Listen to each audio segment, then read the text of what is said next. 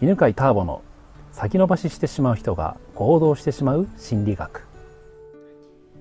こんにちは。こんにちは、えー冬の八ヶ岳からお送りしております、はい。昨日すんごい強風でもう吹き荒れてですねあの今ちょっと見えますけどウッドデッキがあってね、そこの上に置いてた、えー3メートルくらいの植木が、まあ、あのクリスマスツリーでうんうん買ったやつなんですけど、うんもう倒れちゃいましたね、うん。それくらい強風でしたね、えーえー今日の生徒は、えーあるちゃんと清水さんです、はい。お願いしよろしくお願いします。えーとそう前回は 崖ルートと階段ルートがテーマでしたけどその中でも崖ルートってどういうことなのか、うんえー不安とか寂しさとか悔しさそれを使って動くんだよと。で例えでねあの、えーカニに挟まれた話 二人がザリガニに挟挟まれたことないっていうんだよね。みんなあんのかと思ったけどな。あ、ですか？あ、なんですか？あれ？あ、自分だけなのか、びっくりしたの。うん、って話しましたけど、ちょっとその話聞いてどう思いましたか？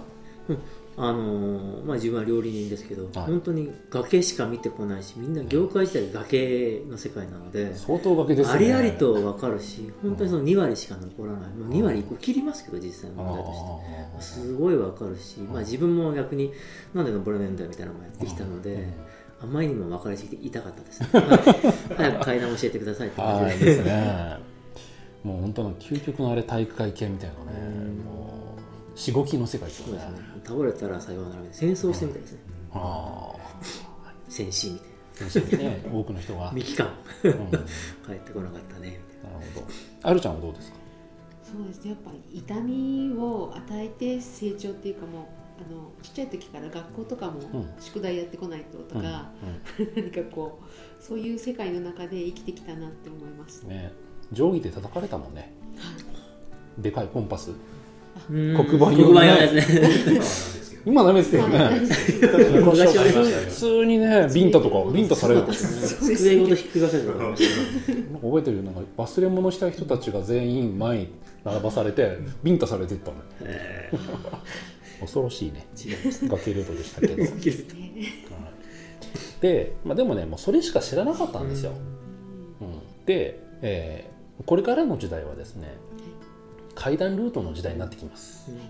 なぜかというと崖ルートよりも階段ルートの方が結果を出すというのがいろんな、えー分野で証明されてきてるんですよね、例えばね一番崖ルートってその大会系って言いましたけどスポーツの世界って崖ルートじゃないですか、うんはい。でそこにね階段ルートを持ち込んだ人っているんですよ、でラグビーの有名な話でね、えー、とパッと思いついたからすぐ出てこないんですけど、うん。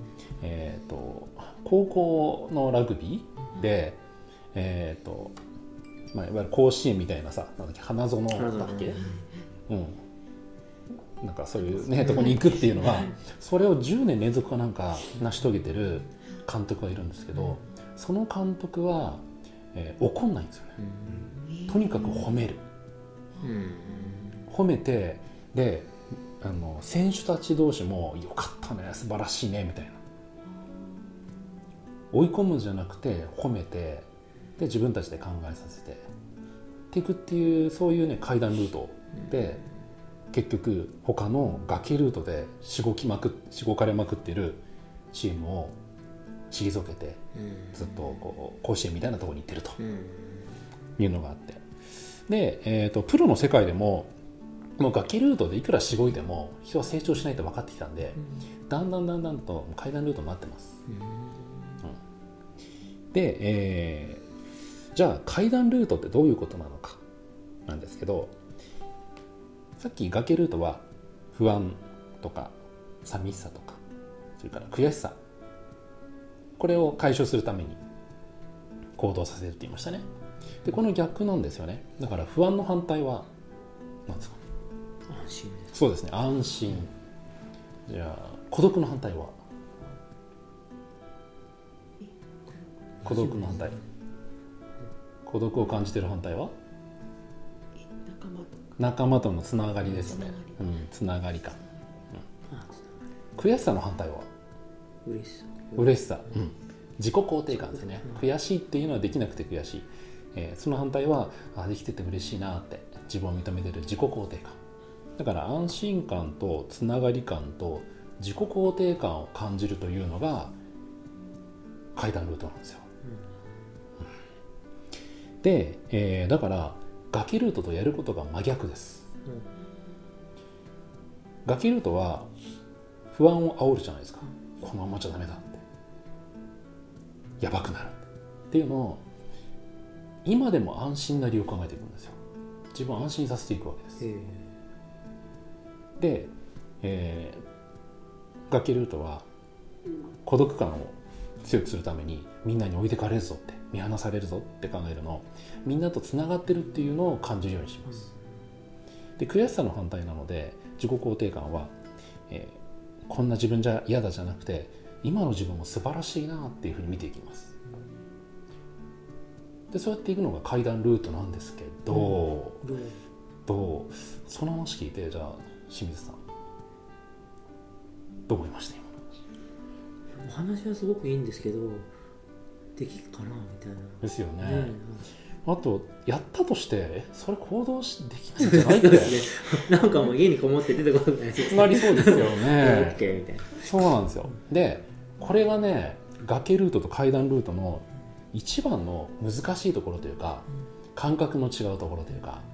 でね、えー崖ルートはとにかく痛いことをなくしたいじゃないですか、カニに挟まれてるから取りたくなるよねって、挟まれてなかったら振り払うことないじゃんって。うん。その理論理屈で考えたらば安心してつながり感じて自分認めちゃったら何の行動する理由もなくなっちゃうから、うんうんうんまさに家の中にずっと引きこもっちゃうんじゃないの、ってなりますよね。で、えーでもこういう経験みんなあると思うんですよ。部屋ってああるちゃん綺麗そうだね。汚い。また掃除中ですね。掃除中。綺麗な方ですか？全く綺麗じゃないです。ああ。あのじゃあ部屋汚くなると嫌でしょ、嫌だとあもう片付けなきゃなと思って片付けるじゃないですか、うんうんでそれってあのまさにカニに挟まれてうん。嫌だから行動しようになるんですけど、逆もあってうん。引っ越して素敵な部屋で、はいはい。この部屋とか例えば今ね清水さんは、えー新しいレストランを作ろうとしてますけど、はい。い、い物件だなと思って選んだんですよね。はい。でそこをなんかさらに素敵にしたいとかっていう感覚になる時あるじゃないですか。気に入ったものをさらに良くしたくなるっていう心理ありますよね、階段ルートってそっちなんですよ、素敵なものだからだから素敵にしたくなる人間の心理なんですよ、うん、このあのセミナーハウスね今収録してますけど、それもそうで、素敵。だともっと良くしたいなと思っていろいろ考えていくわけですよね、でもしここが素敵じゃなくてなんか散らかったら、うんとにかくこの散らかってるのをなんとかしなきゃと思うんですよ、だから行動の原理が全然違うんです。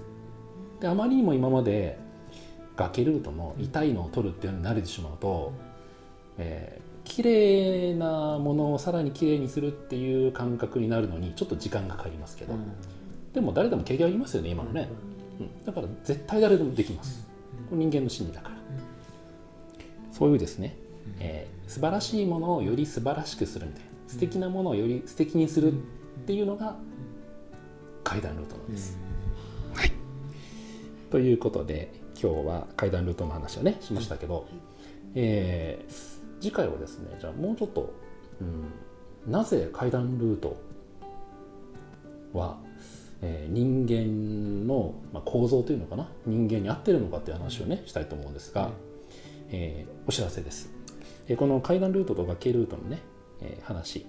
これはあの、え1日のセミナーで2018年の1月と2月に開催しますので、興味がある方は、ぜひインターネットで犬飼ターボで検索してください、はい。はい、実際にお会いできることを楽しみにしております。ありがとうございました、ありがとうございました。この番組は犬飼ターボ、ナビゲーター竹岡由伸でお送りしました。